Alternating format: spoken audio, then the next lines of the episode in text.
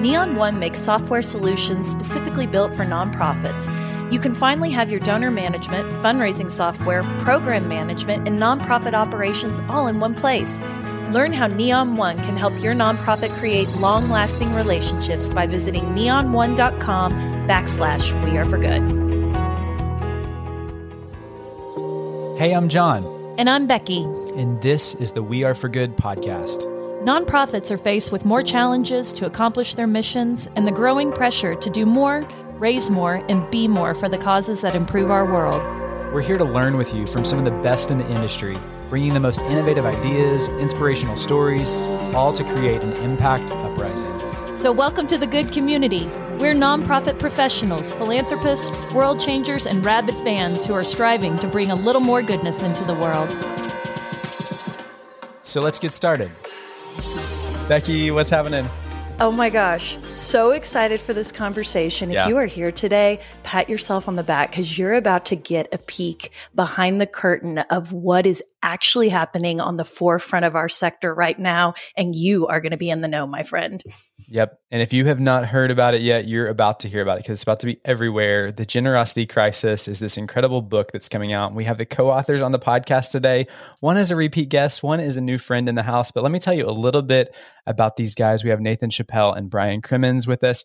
Nathan, you know him. He's been on the podcast. He's a thought leader, a public speaker, a writer. He's one of the world's foremost experts in the intersection between AI and philanthropy. He serves as the Senior VP of Donor Search, leading the research and development efforts dedicated to leveraging artificial intelligence to help nonprofits. I mean, he came in the house and talked about this before everybody was talking about it. And that's the same today with this conversation. Let me tell you a little bit about Brian. He is a global leader in corporate purpose. He's the creator of 100, which is the world's first coalition of marketing agencies united for sustainable change. So really this meeting of the minds today, these guys, you know, when you write a book, this is what always blows my mind.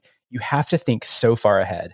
And it's like just to be a thought leader, to write about what's happening in the moment is one level, but to be able to write about that, to have the idea, to have the brain power, to see the trends, that with enough time to go through the publishing process, it really blows my mind that the Generosity Crisis is coming out today when so many of us are looking ahead and saying what's happening in our sector. And we're looking for hope. We're looking for what is the right next step. And these guys have really put together a piece that I think is going to serve all of us today and at least point us in a really healthy direction. And so it is a huge honor to have you in our house today, guys. Welcome to the podcast. Thanks for having us. Yeah, thanks for having us. It's always great spending time with you, Becky and John. Well, it's good to see you. And we got to see Nathan in person since the last time we had this conversation on the podcast, which is really fun too. But I want to give space just for y'all to give a little bit of your context, a little bit of your story. What wired you to want to pour into this work? You know, now your book is on Fifth Avenue at Barnes and Noble, you know, on the front lines, leading these conversations. What brought y'all to this place today?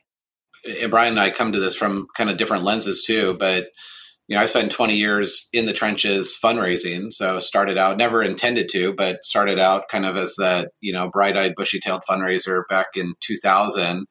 And, you know, and I guess I, you know, throughout my career, it, you know, as I kind of moved up the ladder, it was always, you know, this idea of like, you know, what are we doing that's innovative? What are we doing that we can generate more, you know, revenue? And it was always just about this idea of like how to build a better mousetrap. And later on in my career, we were realizing it was getting harder and harder. Like there's just this idea, like no matter what we were doing, we were trying to hire our way out of the situation of the shrinking pool of donors. We didn't even know that at the time. Like we didn't really know that we were this kind of macro view is going on that less people were giving. And at a certain point, we kind of figured it out. And we're like, what's going on here? And it was really around 2010 when the Giving Pledge was signed that we had this hypothesis of like, you know, one of two things is going to happen. It's either going to inspire more generosity like never before since Rockefeller and Carnegie really, you know, were out there, and Becky, your whole series on the history of philanthropy was awesome. So people need to listen to that if they want to hear about that. But since that time, there hadn't been as much media and attention around giving. And so all of a sudden, you know, the Giving Pledge gets signed. There's a lot of excitement. But, you know, at that point, I think in 2012, I did a study on the evolution of mega gifts. And it was this analysis of, you know, well, what's actually going to happen? Is it going to inspire more philanthropy, or is it going to fill essentially a leaky bucket? And what we now commonly know as, you know, the crowding out effect. And so Brian and I met, gosh, years ago working on a fundraising project, a pretty large scale fundraising project. And it was kind of love at first sight. You know, we started talking about it, like you guys, like love at first sight. Like every time I come to New York, we're like, you know, let's get a drink. And then we would sit there for like hours and talk about, you know, what's going on in our industry and why aren't people talking about these things? And so, I mean, jokingly, probably for a few years, we're like, yeah, someone needs to write about this. Like what's going on? It's getting harder for nonprofits. They're, you know, most people don't even, you know, it wasn't in vogue at all to talk about this decrease in donors up until recently. And so, I mean, even for a while, we tried to get other people to write the book because I can't speak, Brian can speak for himself. I never really viewed myself as a writer. I mean, it was sheer out of this like almost burden of like someone needs to do this. And we tried to encourage other people to do it and no one stepped up. So we kind of decided about 1.5 years ago to jump in and, you know, work through things. And Brian can talk more about his experience, but we see things very differently. Brian has an extremely macro view of the world and the changing definition of philanthropy through, and he works with a lot of big corporations, and I'm more boots on the ground of the traditional nonprofit that, you know, I was in the seat of for so long. And so that balance between like, you know, the struggle of the everyday nonprofit, but then also, you know, from a consumer side of like how they're viewing philanthropy. So things are changing. And we think it all came together pretty well in the book. And that was a great tee up. And Becky and John, thanks for having me as the new kid in this conversation here. As you mentioned, I'm the head of 100, but also have been, I saw the vision for 100 as working at Changing Our World, where I've been the CEO for the last 12 or 13 years, but I started there as an intern. And when I joined Changing Our World, I was right away struck by the fact that we worked on both or a lot of sides of the social impact aisle, meaning helping nonprofits, helping corporations, foundations, and that whole almost 360 view of things I just was always fascinated by. And I was always trying to constantly learn and read and understand what was happening. And then, as Nathan said, you get the opportunity to meet somebody like Nathan, and he called it going out for a drink and, you know, spending a few hours. I called it a front row seat to a masterclass of really learning from somebody who is like one of the smartest people I've met in our sector. And, you know, as he said, about 1.5 years ago, we just started cranking, you know, once a week for an hour and a half, just hammering it away. And Becca, you said it in the beginning, and I would argue, and Nathan, it'd be interesting, but, you know, the book I thought we were writing when we first sat down was not where we ended up in a good way, I think. I think once we established what the crisis was, we quickly were thinking about ways out of this. And so although the title is one thing, it's really a book of serious hope and positivity. And I hope people, will pick that up from when they get a chance to read it as well. Well, it's an extraordinary book, but even beyond the book, it's an extraordinary concept. And what's looming on the horizon, I think the way that we can view it and the way that we react to what's on the horizon is going to really project the future that we're going to live in. And I want to thank you both for taking the time to write it. I mean, John, it sounds like us. We were looking for We Are For Good type of community forever. And you just sometimes have to build the dang thing. So I want to tee you up to talk about this generosity crisis because we're seeing it on the back end on our side as well. And this is a competition for connection. And you talk about that. And we're talking about not just how to thrive, but friends, we're talking about survival here. And there are ways not to just survive, but thrive in it because the generosity market is in decline. But we think that there are very intentional and hopeful, to your point, Brian, ways of getting into this moment. And we want you to talk about the moment for a second. And I'm going to pitch this to you, Brian, first. Talk about the current state of philanthropy in America as we're starting to dive into the generosity crisis. Where are we today, really looking at it, you know, in the fall of 2022?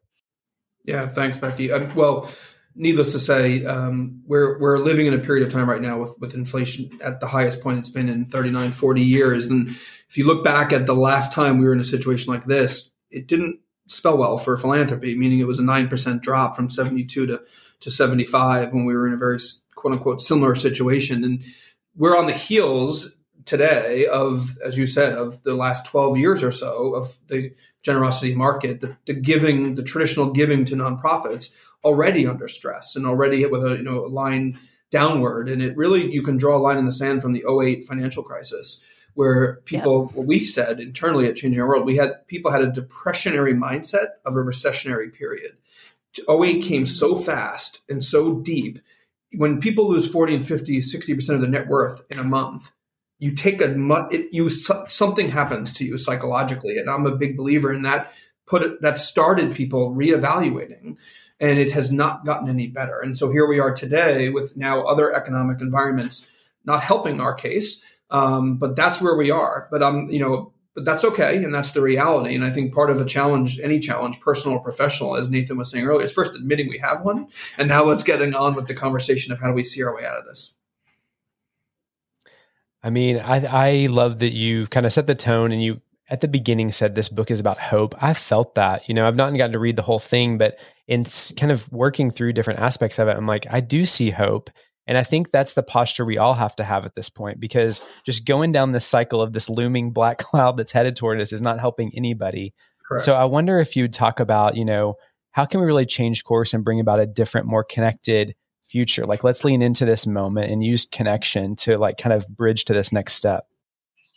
So, Arthur Brooks, which we were just so honored, we actually approached him about the concept of this book, and he right away just emailed Brian back and was like, sure, I'll write a testimonial, and was kind of excited because he started talking about this idea, the change in giving behaviors about 20 years ago, and he wrote a book called Who Really Cares, and when a lot more people were giving than they are now, and this is kind of a follow-up to that book, but really his more modern day work that he publishes with the Atlantic is really around love. And it's really around this idea of people connecting with people. And there was a thing that he put in the New York Times that, the United States is facing a crisis of love. And, the good, sweet part of that, when we're going to talk about connection, is that, the definition of philanthropy is for the love of mankind. And it's nothing to do with money. It has to do with, bringing people together to do things that neither could do on their own. And so when we think about this from, of course, we need to bring awareness to this idea that less people are engaging in why and get into that and try to right size some of that. But at the end of the day, what we propose in the book is what nonprofits already know. It's what they've known forever. And for somehow over and you talk about this in so many of your podcasts, because I'm a rabid fan, and is that the pendulum has swung so much, to the side of, automation and technology to just reduce friction and to automate. And as someone who works in technology, technology could be a powerful, conduit to helping foster connection. But too often, and probably for too long, it's been used to just streamline things and to replace the relationship to gain revenue. And so really this idea that our book is a book of hope, it really is. It's this idea that we had to come up with a new word for connection. It's no longer about affiliation or association or connection. We had to come up with a new term that was just got us back to the roots, and we call it radical connection, because it can't be the type of connection where I know you or you know me. We have to go back to what nonprofits have always done, which is this really close community of people that know each other. And so we provide a framework in the book. This is probably the most fun, at least for me, part when we were writing the book is we had this brainstorming session of what does that even mean? What does radical connection mean compared to just things that I buy from a store versus I talk about this brand to all of my friends. Patagonia is a great example, which we talk about in the book. So we built out this really great framework to really hopefully challenge nonprofit professionals and actually anyone that cares about connection to think about the fact that my connection is a limited quantity. I can't have a radical connection with everyone I meet. I have to be very selective. It's probably my most valuable commodity as a human. So I need to think about where I invest that energy and the time and in the ways that's going to make the biggest impact or that's going to make me feel good, and so on. So it really goes from both sides, the nonprofit side and the donor side of rethinking what people take for granted now, which is just we're living in this world and we just succumb to all the messaging and messages that we get all day long, every day, to let's be intentional about who we're connecting with and let's go in deep together. Wow. I mean, so many thoughts about that, Nathan, because we've seen that play out in so many ways, not just within our community, but in many movements that are rising online. And I just got to give you guys like a huge attaboy for saying this, for calling this out, for even talking about the mindset work and the psychology, because Brian, you're exactly right. We have to get out of that poverty mentality, because this is not just about, you know, we say community is everything. It's our final core value of our company. But you're right, there is a difference between a donor and a believer. And we believe believers are so much more powerful. And these are radical connections that we think you already have within your missions, because believers are going to show up in different ways. Donors are going to give, and we need them and we need those gifts. But believers are going to give, plus they're going to open network, plus they're going to fundraise, plus they're going to tell story, plus. And so you think about a believer and a compounding effect, and you pair that with this radical connection. And I think the difference that we're seeing, and I would love to get your feedback on this, is that there's so much authenticity and there's so much trust and a radical connection. People are willing to do more. They're willing to go further. They're willing to really put themselves out there. And I think that that is the great harbinger that's going to unlock this potential that's sitting before us and really fight back against this decline that we see. I mean, that was a shocking stat that 75% of Americans gave, you know, in 2006. And now we're at 49.6. They're giving less and we're connected more. It's just absolutely confounding. Yeah. So I, you know, Becky, you talked about the putting yourself out there. So in the book, I put myself out there a bit to talk about I'm a massive fan of Pearl Jam, the band. And as Nathan knows, the 10 album is one of my favorites, Brian. We can geek out about this later in any better. So weave it into every conversation. Everything. But, you know, when I've been talking to friends of mine about the book, I use that as the jumping off point to describe what we mean by radical connection, because they go, oh, yeah, you know, obsessed might be another word. But what they do when they put out, you know, as you said about a believer, is I'm there. I mean, I'm there before it even comes out. Right. And if they're doing, and they do a fair amount of fundraising for something, I'm there. There's a community like you were talking about earlier. And so, one thing we talk about in the book as well, and I hope this comes out of a good place, not a, you know, they're the enemy, but corporations and brands have been for a long time now very, very skilled at knowing us and helping us to know them, to Nathan's point earlier about the two-way street. Patagonia, we've referenced a few different times, but they're not the only ones. You think of the Ben and Jerry's. I mean, there's some wonderful examples, some of which we touch on in the book. And they know, though. They know, you know, the buttons to push. And I mean that in a very, hopefully, authentic and meaningful way. They know how to have us, you know, stand up and spread the word and be influencers on behalf of their brand. Now, hopefully they're doing some really good work in society as well. But when you factor that in, Becky, to your point about the comment you made, which is so spot on, which is we're more connected than ever, but somehow sort of less connected to the nonprofit community, that's okay as part of like admitting what's happening here. I mean, there's a confluence of activity. I just gave a speech last week, and in preparing for it, I realized in doing some research that we now as human beings have the attention span that equates to 8.25 seconds. Oh, geez. And it's actually behind seconds. I believe it. It's 4 seconds less. Turn into hummingbirds. Well, it's funny you should say that. We actually are now behind goldfish, who have longer attention spans than us. And 10 years ago, it was 4 seconds longer. So my point, it's also going down. So when you understand we're just not paying attention as much anymore, we're getting bombarded by information. We have the hope is that once nonprofits understand this and actually start, you know, Nathan loves to say, you know, more is not more, less is more, you know, making sure we're building that believer community. I'm actually pumped about what's going to happen, the reignitement of this. We just have to be aware of what's happening and operate a little differently. Okay, I'm so glad you went there, because I think that's a part of your book that really jumped off the page to me, because I hate to use the word existential, but I love that in this term. Like when I was reading this, I was like, you're really painting a picture that when the corporate side is getting so good at playing our own deck back to us, playing the values, having storytelling, knowing, creating belonging, the things that we should be putting central in how we show up, there really is an existential threat to our mission because people feel like they're being altruistic by supporting that. Like they don't think about the difference or maybe understand how the impact would be different. And so there's like this conundrum there. And it does feel like the right time to, and you said this, Brian, we don't want to like push that away. We need to like step into that. And so I want y'all to have a chance to reflect on that. I think it's such a powerful thing that you're lifting.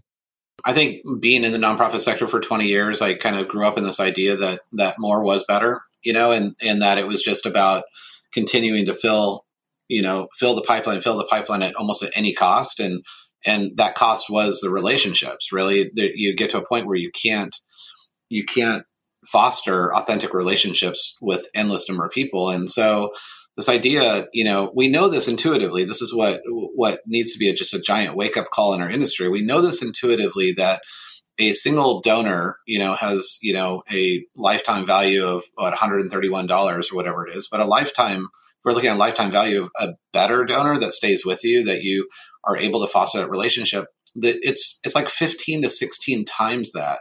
We know this to be true. Like, you know, in direct response world, that's one of their key metrics. But for some reason, we haven't been able to get away from this idea of just trying to hit a certain revenue goal at any cost. And we essentially tried to mold donors into our calendars and into our, you know, kind of framework. And so, you know, this whole idea, you know, of this book and around radical connection is, again, it's getting to know people more intimately. And, you know, having worked at I worked at a cancer hospital, as you know, that was a 100-year-old tuberculosis hospital that essentially put itself out of business, which is the goal of every nonprofit, by the way, right? And so they did. So there's tremendous pride that they fulfilled their mission and they reinvented themselves and they hope to reinvent themselves. And again, when cancer is cured. And so this idea that we talk about this and share some stories in the book and some fictional characters, but based on, you know, real stories from the past, City of Hope used to be a place where community would gather and they'd come together. And like, we literally had donors that met each other in high school because that's where they volunteered, and there was a dance and they met each other and got married and they passed that legacy on to their kids and so on. So all of this that we're talking about is so inherent to nonprofits. They know how to do this.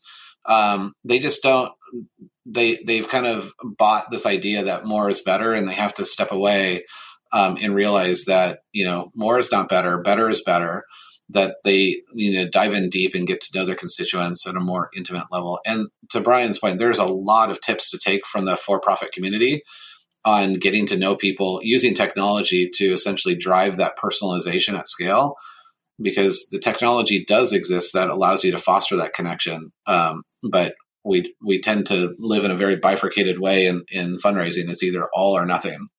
And John, building off that, the ultimate aha as we were writing the book was coming down the home stretch of the book. The Edelman Trust Barometer came out, and companies were more trusted than nonprofits now. They sort of took the moral high ground, you know, through their messaging and their that shared values orientation, because they know they're believers, to use your word, Beck. They know how to radically connect with those that they know will be with them.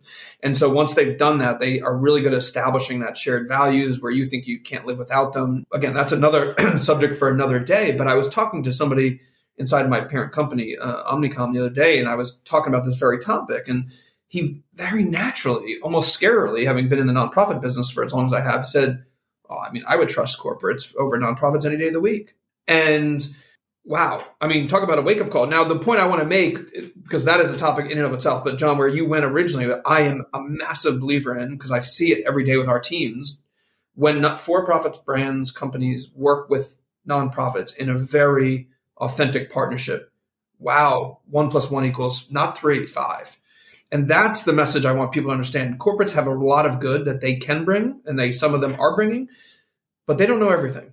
And they don't know, you know, on the ground, the last mile, feeding, they don't know that. And nor if it was worth knowing, they'd be in the business of doing so, right? Nonprofits are in our society for a reason. And they need to respect one another and work together, because when they do, wow, I actually think it's part and parcel of one of the ways out of the generosity crisis.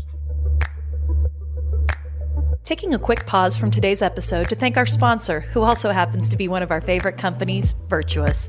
You know we believe everyone matters, and we've witnessed the greatest philanthropic movements happen when you both see and activate donors at every level, and Virtuous is the platform to help you do just that. It's so much more than a nonprofit CRM. Virtuous helps charities reimagine generosity through responsive fundraising, volunteer management, and online giving, and we love it because this approach builds trust and loyalty through personalized engagement. Sounds like Virtuous might be a fit for your organization? Learn more today at virtuous.org or follow the link in our show notes.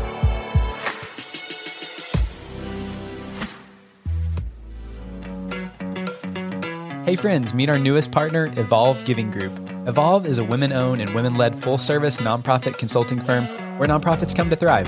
We love our friends at Evolve because they provide a people-first approach to fundraising consulting. And here's just a couple reasons we think you should partner with Evolve's talented fundraising team. We love that they meet you where you're at. From working with startups to 100-year-old legacy organizations, they've really done it all. And they're here to help you from start to finish. Evolve guides your nonprofit from idea to implementation so you can spend your valuable time serving your organization and community. Their consultants have literally been in your shoes. They've worked in-house themselves and understand the unique challenges nonprofit professionals face. So reach out to explore ways Evolve can partner with your nonprofit. They're here to help you reach your fundraising goals without losing any sleep. Learn more at evolvegivinggroup.com and be sure to tell them We Are For Good sent you. I've got to jump in here real quick because I want to live something that John wrote, just this fantastic thought leadership piece this week that really ties in to this component. And it will be the hill that I go to die on right now is I want to talk to nonprofits right now. The way to combat this, the way to lean into this moment is one, you have to stop being the best kept secret. This is not a compliment any longer. You need to boldly step out, talk about who you are, your values, tether your story, your staff, your humanity back to those values. The way that we tell our stories has got to be incredibly vulnerable and human, because when we show our flaws, the people that are on the other end, whether that's a believer, a lurker, somebody who's just keeping an eye on us, that's not a mission. That's a human back there. And we're working with the human one-to-one. And it's going to take us stepping into the discomfort. And we're also seeing this trend as well. And I love that you guys have brought it up that giving is identity, and people want to be connected to that.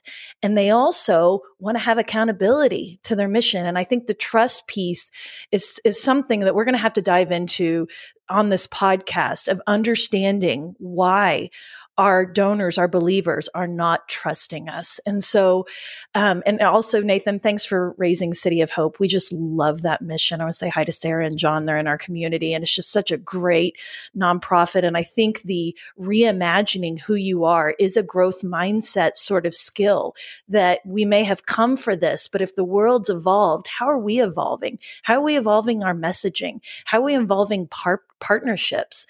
And so, I mean, Brian, I want to ask you this question, and I kind of teased it a little bit before, but talk to us about giving in times of crises. We're hearing this a lot in our community right now. People are seeing the economic downturn coming. You talked about inflation. We don't want to revisit of 2008 in terms of what it does to the sector. Talk to us about how nonprofits can be prepared and what you're seeing with giving in times of crises. And Nathan, jump in here too if you have some data on it. Well, great, very timely, obviously, unfortunately so, but timely question.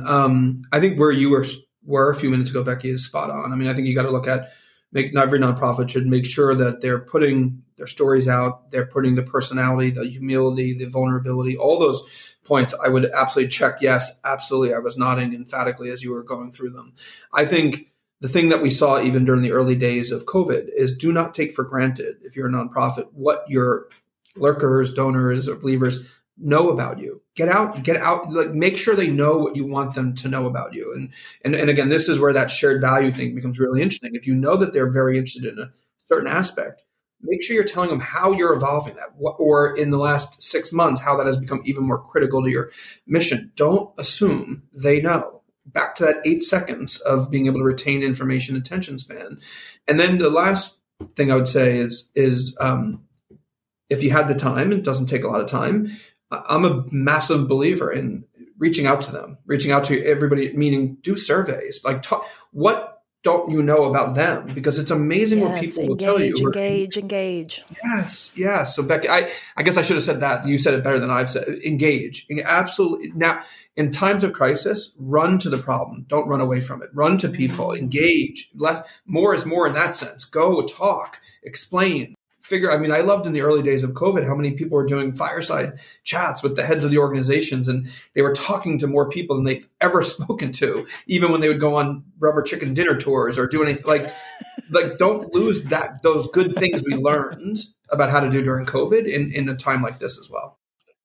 From a data perspective, I would say the financial crisis or, this inflationary period, whatever we're calling it, comes at a really bad time, right? So, I mean, after the pandemic, and of course they're related, but there was so much resilience that people learned about through the pandemic in terms of getting creative. And we saw, some winners and losers in that, throughout that time. The winners really figured out, I mean, we're so tired of the word pivot, but one of the best examples we saw of a Catholic church, they just were not ready to bring people in and do video streaming and all this stuff.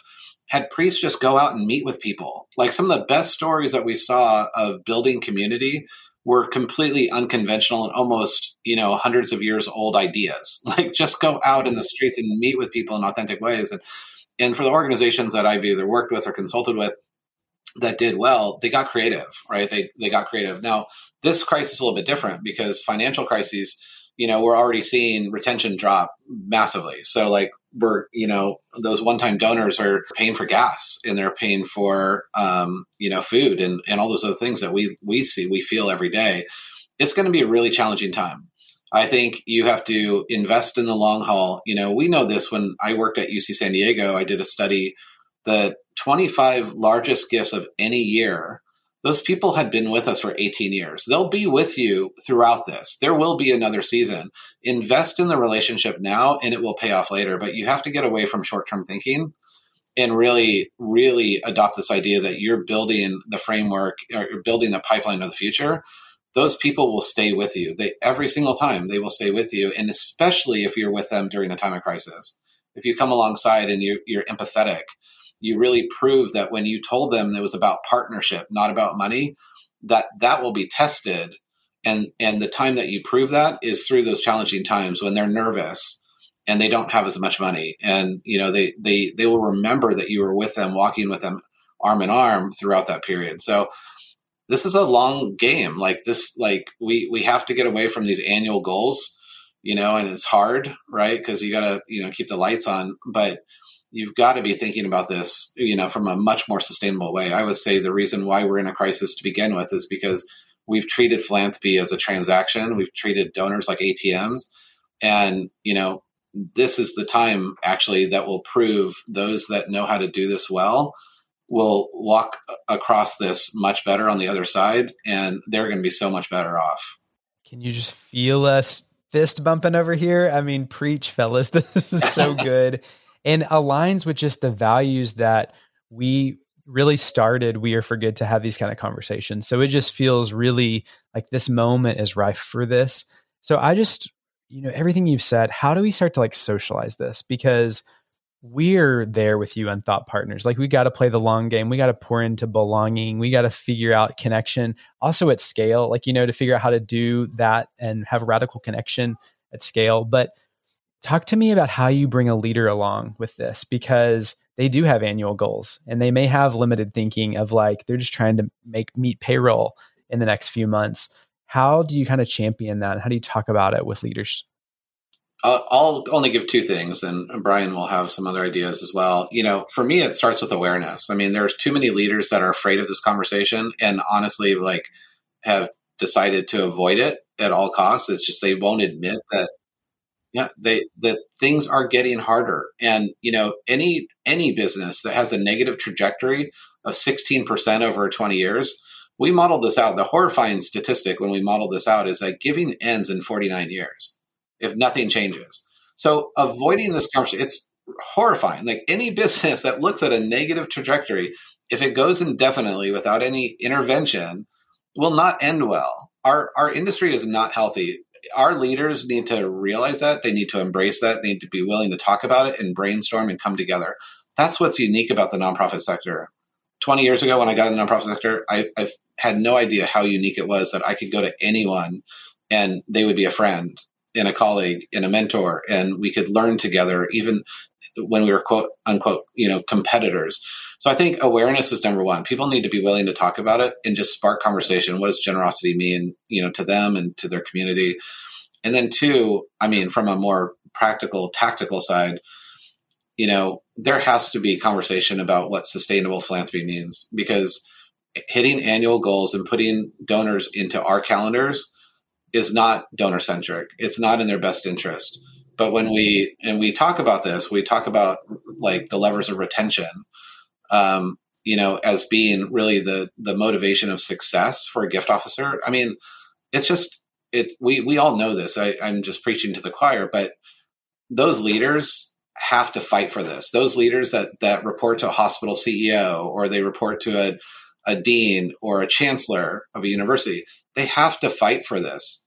They have to change the paradigm of how they're measured, how success is measured, and focus on building a pipeline that is going to stay with you for a longer period of time. Yeah. And I'll just quickly add one thing, which is, well, actually two things. One is thank you for, because what you said, thank you for helping us continue to spark the conversation, and everything we in the sector can continue to do to raise what Nathan said, that awareness. I think that's half the battle.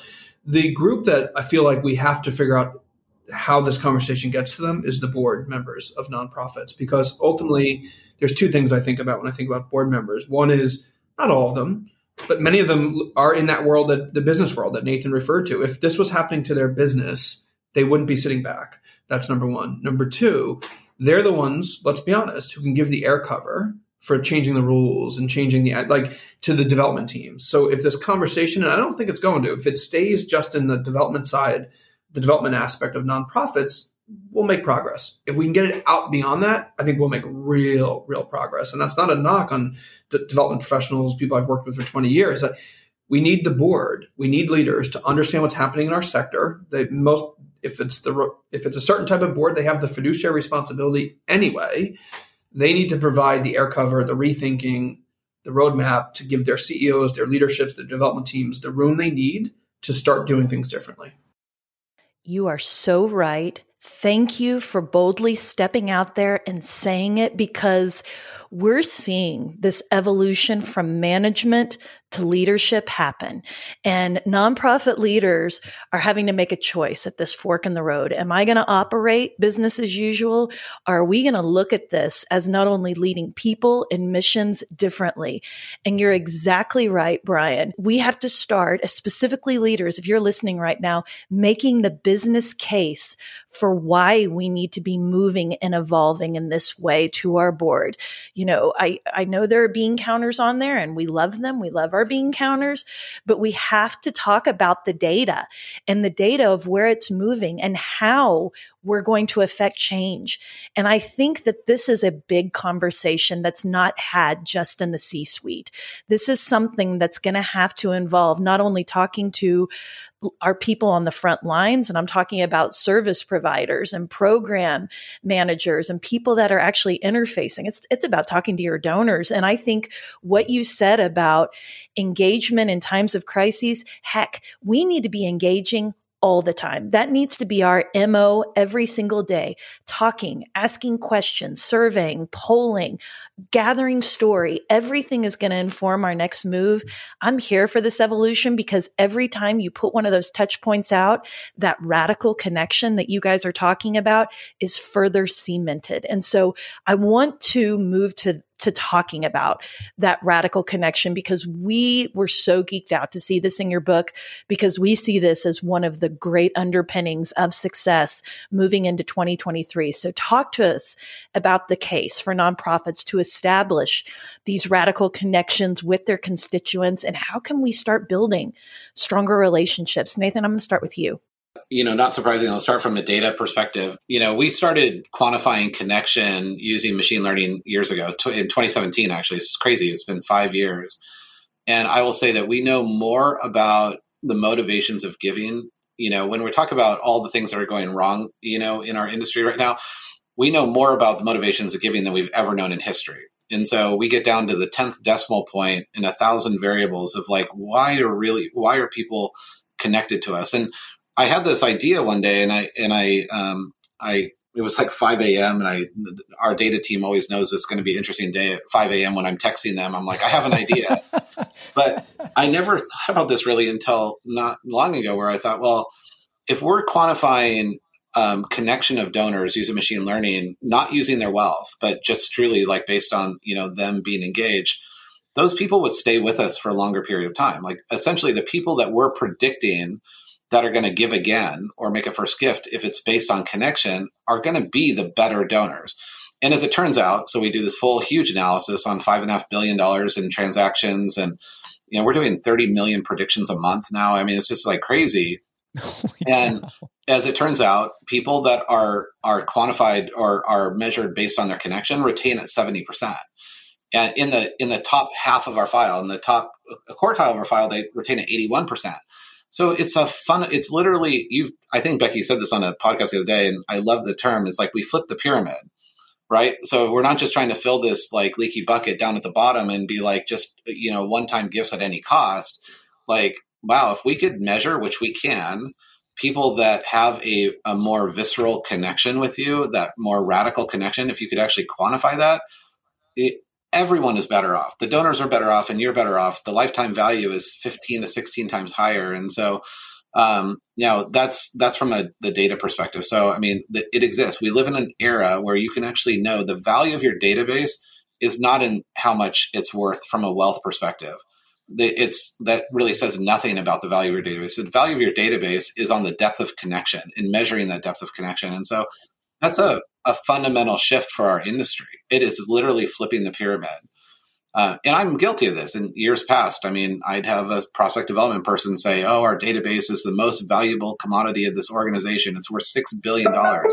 I'd argue today it's absolutely worth nothing if you can't measure the depth of connection that's in your database. And so that's just a big fundamental shift, you know, for us to really embrace. And that's why corporations are so successful at understanding what you and I, you know, each of us are going to do almost on a daily basis. And they're targeting us with precision based on that. And how they have us all on subscriptions. Yeah. All these things, seriously. You know what I'm saying? Yeah. So they can measure what you're paying attention to. And they've gotten really good at it. But the good news is nonprofits can do the same thing. If you think next step, like what the data begins to show you, as he talked about, with some of my clients, with whether we've had this level of analysis or not, I love it when they say, wow, it really begs the question, why do we do like this event and these seven things? And they start, the light bulb starts going off about what they have just been doing for, you know, 10 years, 15 years or 20 years, and kind of this robotic kind of way of approaching engagement and whatever that might be. And that's a lot of fun because you start realigning, you know, some of the efforts, even some of the dollars, I mean, just to be more effective and more efficient, because you realize that you're focusing on those that are your believers going back, and you start, and when you start to see those early returns, not only that they're going to stay with you, but they're really connected, the involvement's there, the interest is there. It goes a long way in, you know, helping everybody get on board to the subtle or not so subtle change that's happening. But I agree with Nathan, the data is the key. And we were asked on another podcast, what if you don't have that? I go back to what we were talking about earlier, Becky, then do a survey. You know, about 12 years ago, we were working for a major university. I did not know Nathan at the time. We literally did a survey of their entire alumni base, simply asking questions about those themselves. And I'll give you an example. When we came and started breaking down the data, women 40 to 50 years of age who were like very, very low engagement, very low giving, it was not rocket science to see the response. So they put the one and two things they cared about them the most, where that was their families and their wellness, their health. So we went to the university and said, with all due respect, you have 30 golf outings mainly geared at men. Could you take one of them away and run a women's wellness forum? And they did it for female alumni only. It oversubscribed 5 times. We found a way to put that university and in the importance of the day-to-day life of their alumni at different stages of their lives, not with a one blanket approach that worked for them. it's just one small example of what you can learn by data like Nathan talked about, even just surveying. Yeah, getting to know your donors individually. I will say in the book that we have essentially the essential ingredients for that radical connection, things like authenticity and transparency and vulnerability, you know, truly coming alongside donors arm in arm. And then we also have a framework that we've talked about, you know, essentially I was in a nonprofit today, this framework for how do you, what is the varying degree of connection that someone has from they know you to the fact that they brag about you. And if you could measure that through a survey, we have a whole framework in the book for this that any nonprofit could essentially take. And if you knew that, if you knew where people stood on their degree of connection to you, not anything to do with their money, my gosh, like there's the road to success. I mean, really, those are the people that are going to go the distance with you. And I just think having this mindset where you're practicing flexing that data is going to take you to the next level. And Nathan, thank you for saying this for like 20 years. You've been beating this drum for 20 years that we don't as a sector have a practice of looking at it and even interpreting it and flexing it. That's what you take to your board.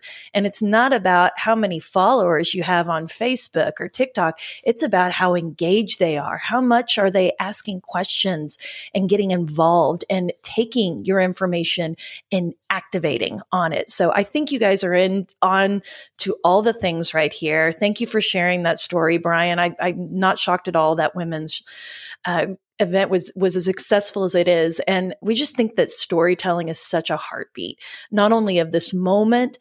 I mean, you talk about it in your book. So I want to pitch this question to both of you. I want to know about a story of philanthropy that has really changed you and your life and stuck with you. It doesn't have to be the biggest gift. It doesn't have to be the shiniest gift, but I want to start with you, Brian. What do you think?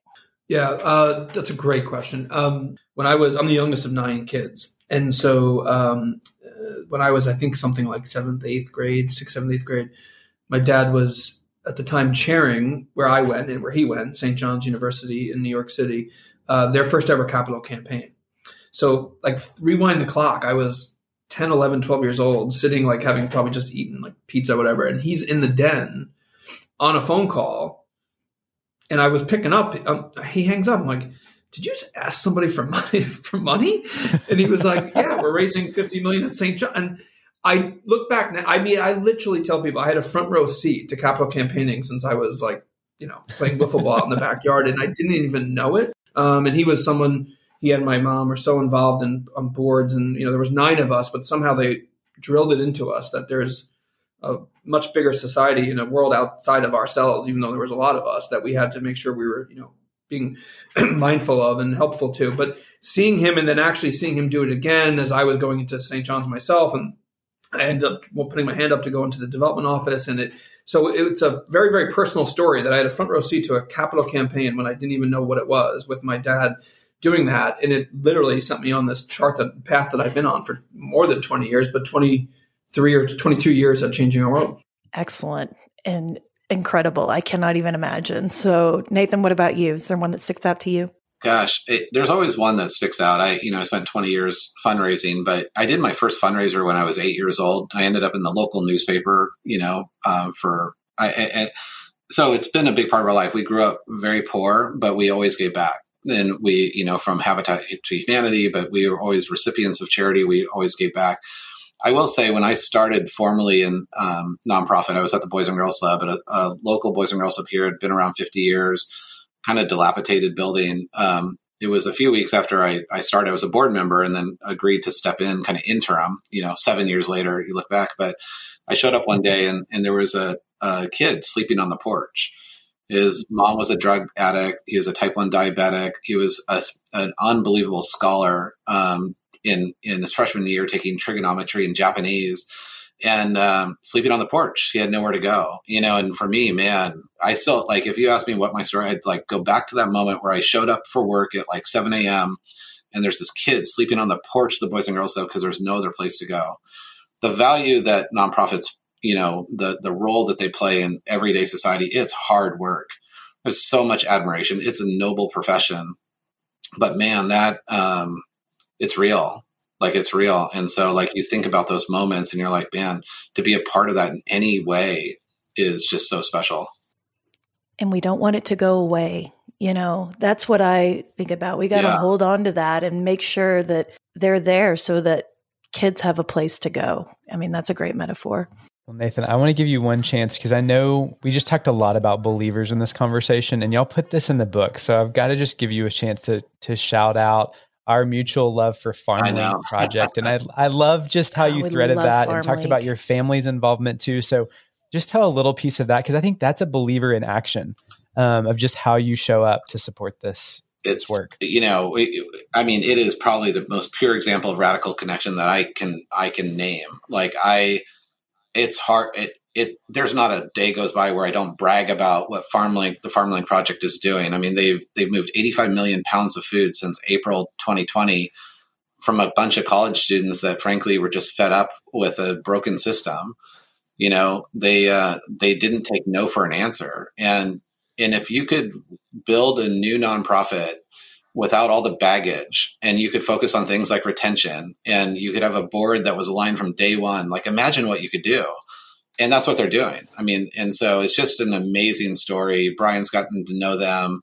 I know you guys have gotten to know them. I mean, those are the individuals that give me hope, because they're doing it. They won't take no for an answer. They're creative, you know, and there's this aspect that they've only just begun, you know, so there is reason to hope. You know, there's reason that, you know, younger generations are taking their role in society seriously, and they're not going to be burdened down by, like, what doesn't work and what, you know, what's been tried before and didn't work the first time. So I love it. They're an incredible group. FarmLink Project is I think example of what the next generation nonprofit looks like. I agree. And I got to throw one thing in there for FarmLink, because if you are somebody who subscribes to this abundance mindset and this concept of trying things differently, I think there has to be a level of radical resiliency. And FarmLink was rejected by 200 farmers before they actually got a farmer to say, okay, we'll try this out. How many times have you been rejected as a fundraiser? 200 times, and you keep going back. I think you have to have that level of ridiculous resiliency. And now we just got an email yesterday. They're at 100 millionth pound of food already. So proud of you, Aiden and Ben. Way to go. Guys, you know, we end all of our conversations around here with a one good thing. I'm dying to know, in the scope of the macro level that we've been sitting in today, how do you bring it all the way down and talk about one good thing that people could take away from this conversation today? Nathan, I'm going to start with you. I mean, you know, for me, I knew you were going to ask this question, so I had time to reflect on it, you know, and for me, the one good thing is one good thing. You know, the book, for what it does, is to drive some conversation. The answer is very simple. It means showing up every day and doing one good thing. And honestly, that can be paying for a meal. It could be paying. It could be talking to a stranger. It could be returning a shopping cart. Something that makes this world a better place for us all to live in. And, you know, the paradox of generosity is the more you do, the better you feel, and the more you get back. And so that's just the encouragement. It's just one good thing. And whatever that is to you, and then, you know, do it tomorrow and do it the next day and do it the next day, because generosity is caught, not taught. So if we all do this, you know, it can make a powerful impact. Awesome. What about you, Brian? Yeah, I would say the term I use a lot internally in Changing Our World is just, look, we have to be students of the industry. So I think in this conversation is a great example of how fast things are moving and how we need to make sure we're, you know, thinking about things the right way. So the one good thing I would encourage everybody is to constantly, you know, yes, individuals, if they're development directors, they're working in a nonprofit, you know, constantly be pushing the envelope, just learning, and keep the conversation going. I mean, keep challenging sort of the status quo within your not-for-profit, because as we talked about, so much can be learned from the data. And I agree with you, Becky, that our sector has struggled with getting their understanding of that and their arms around that. So just to be students, be curious, keep pushing and keep working. And your resiliency comment is spot on as well. I mean, fellas, I feel the mutual just hope for the sector, but just so much value alignment in this conversation. I know our community is just going to really feel buoyed by this today. Point us to where we can find the book. I mean, we were laughing beforehand, but literally if you're in New York, it is taking over the front of Barnes and Noble on Fifth Avenue. Fifth Avenue! Yeah. Tell us all the ways you can get the book if you can't make it to Fifth Avenue, and then how to connect with you guys online where you show up and how to connect. So a couple different ways. We have a website. So you go to generositycrisis.com or Chappell-Crimmins.com. Either way, it goes to the same place. Generositycrisis.com is a little easier to remember. Of course, it's on Amazon, and we're just so honored because the outpouring of support of the community, corporate community, and the nonprofit community, the whole CSR and the ESG community. It's like, it's just, I don't know, it's been overwhelming and humbling. So yeah, and then of course, I know Brian and I both are pretty active on LinkedIn, and so to find us on LinkedIn, we love connecting with people, and if we're in your area, we'll grab a cup of coffee and do one good thing together. Well, I think the reaction is so strong to this book because we're all so proud and grateful that you stood up and said it. If you're listening to this podcast, you are a different kind of thinker. You're a different kind of learner. We're looking to you to be those warriors that usher in this new era of innovation, of data, of radical connection. I absolutely think it can be done. This community is proof that it's possible. So lean into this, talk to your leaders, and just know we're rooting for you because there is not only hope, there is tremendous promise and success in this for radical transformation. Thank you guys so much. You're awesome. We love you guys so much. Thank you for all the love that you pour into the world. Oh, it's our joy. Thank you both. Rooting for you. Thank you. Yeah, thanks for having us. Hey friends, thanks so much for being here. Did you know we create a landing page for each podcast episode with helpful links, freebies, and even shareable graphics? Be sure to check it out at the link in this episode's description. You probably hear it in our voices, but we love connecting you with the most innovative people to help you achieve more for your mission than ever before. We'd love for you to join our good community. It's free, and you can think of it as the after party to each podcast episode. You can sign up today at weareforgood.com/hello. One more thing, if you loved what you heard today, would you mind leaving us a podcast rating and review? It means the world to us, and your support helps more people find our community. Thanks, friends. I'm our producer, Julie Comfer, and our theme song is Sunray by Remy Borsboom.